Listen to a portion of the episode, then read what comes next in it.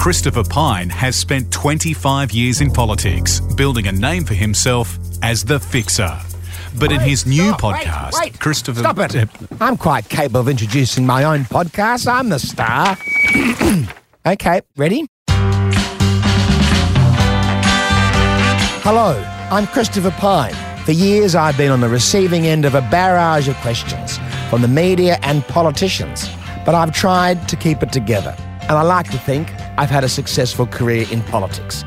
But I'm out of the game now, and I'm risking it all, moving out of my comfort zone into a new podcast series called Pyne Time. This is where I turn the tables on my guests so you can hear their stories like you've never heard them before in what some of my fans are calling the Pyne Effect. So join me for Pyne Time.